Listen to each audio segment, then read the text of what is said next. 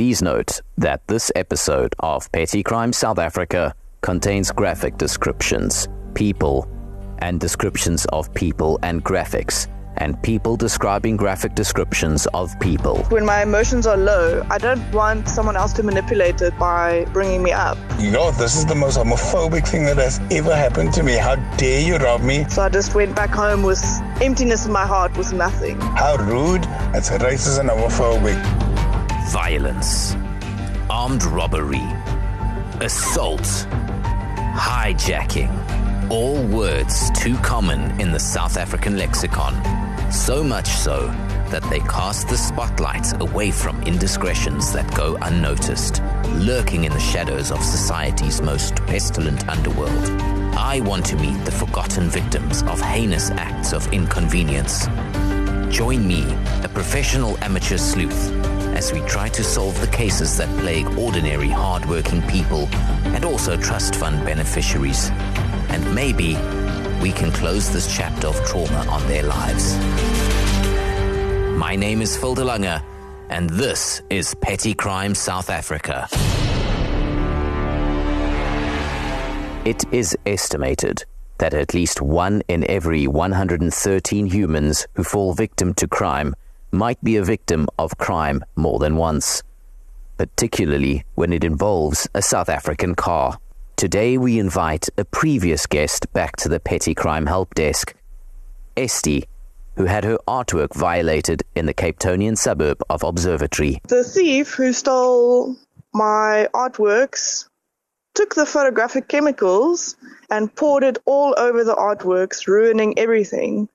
All of the bottles were emptied and all of the artworks were ruined with the chemicals. They clearly showed what they thought of it. So, you know, everyone's a critic these days, I guess. As it turns out, someone had gone beyond just violating her artwork. It seems she had also fallen prey to an infamous music thief of the 2000s. So I left my Hyundai Atos red little monster car um, in Woodstock on the main road because I thought that was a safe option to do overnight. This is an unsafe thing to do. It is common knowledge in South Africa that driving a Hyundai Atos, let alone a red one, is extremely unsafe owing to the reputational damage that it will eventually have on the owner. The next afternoon, I came to collect my car and I realized that my car door was slightly open. And I was like, shit, the thing that I didn't want to have happen happened. Um, someone broke into the car. At first, I was like, okay, just checking the ignition, you know, everything's fine, okay. But then I noticed that my my CDs, because the car had a CD player, were like sort of lying in between where the car door and the seat was. And there were like really nice CDs there, like, you know, legit ones. But then I was really sad because the CD that I really wanted to listen to on the way home, it's like an emo pop punk compilation, that one was gone. When I think of the thief, I think, where are you?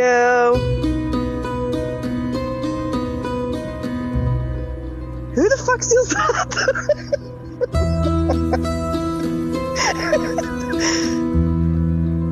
I can hear you, you, you laughing as a way to Yeah. mask the, the trauma. I know that some people deal with deal with pain in that way. They they deal with it by laughing. Is that a nervous reaction to revisiting the trauma of this crime? Absolutely. I mean, because, yeah, just wish I could have that CD back. And I suppose, you know, the fact that you wanted to listen to a emo rock compilation, um, it, it didn't help that you now didn't have a vessel for your sadness knowing that your car had been broken into. You had to then No. you had to listen to like Neil Diamond on the way home. Yeah, or like Queen, which I guess is fine, you know, as an option. But when my emotions are low, I don't want someone else to manipulate it by bringing me up, like unwillingly without consent, you know? So I just went back home with emptiness in my heart with nothing, no music. It wasn't nice. Traums. According to the internet, TRAUMS is a colloquial abbreviation of the word trauma, derived from the Latin word traumadarus unabilis to canivenus, which loosely translates to trauma. And it's no surprise that our victim felt traumatized. A stolen emo rock compilation, an empty heart, driving a red Hyundai Atos, all factors that gave Esty the worst day of her life. While I did feel a degree of sympathy for her situation, I have been trained in the fine art of detecting when sadness is used as a tool to mask the guilt of someone who may be a perpetrator of petty crime themselves. My skills in amateur forensic judgment without evidence were hard at work. I was now suspicious. I'm sure you remember those adverts that would say you wouldn't you wouldn't steal someone's handbag, mm. you wouldn't uh, steal somebody's CD. Downloading movies and pirating music is theft. This compilation CD was it a pirated CD? Was it one of those CDs that you had ripped on a CD-ROM drive on your computer, or was it a compilation CD that you had bought from the shop?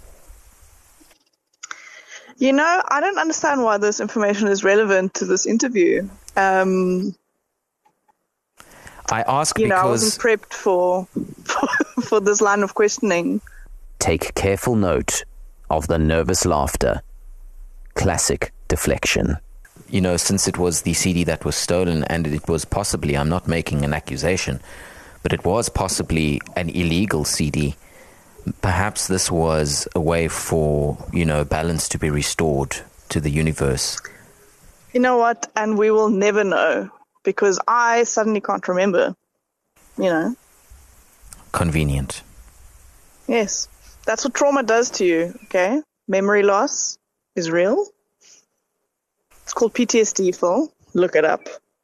I did look it up, and I found that PTSD stands for Post Thanksgiving Supper Dump, an affliction associated with Americans who eat too much food on a particular holiday that eventually leads to a spike in sales of laxatives in their country.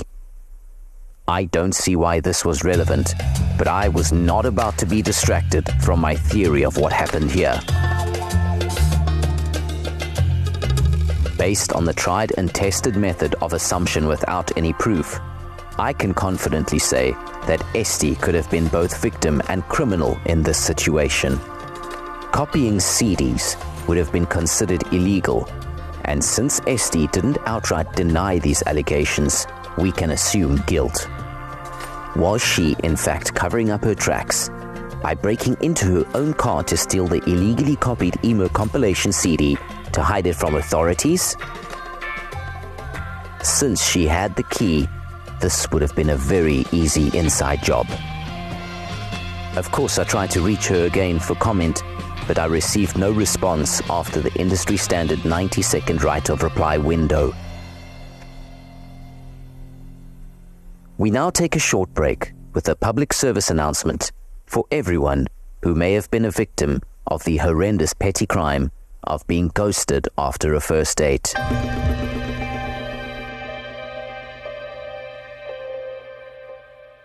Where are you?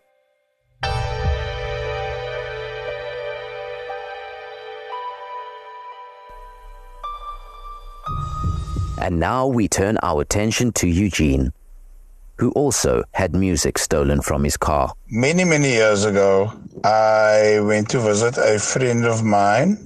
His boyfriend came home from work and he told me that the back window of my car is broken. And I'm like, what? no, don't be silly. As it turns out, Eugene's friend's boyfriend was in fact not being silly, and Eugene's car's back window was in fact broken.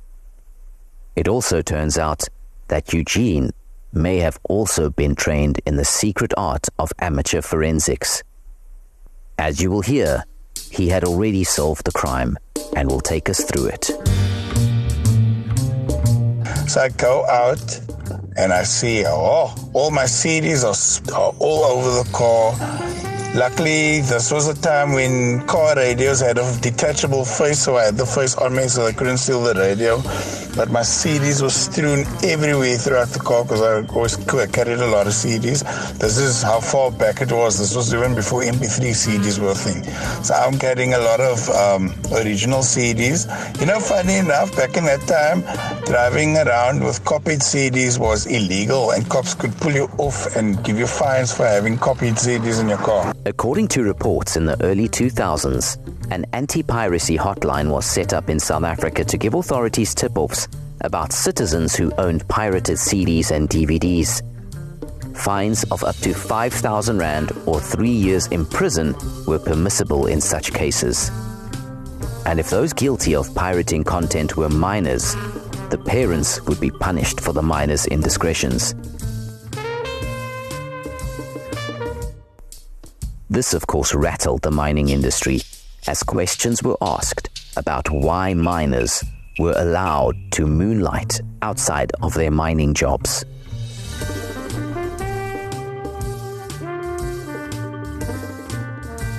We now go back to Eugene, who had a particular CD stolen out of his car, a crime he managed to solve on the spot. Person broke my back window, my back left window, got into the car, tried to take the stuff that was in the car, but there wasn't much to take apart from all the CDs that were in the car. And the only CD that he took was my Janet Jackson Damita Jo album.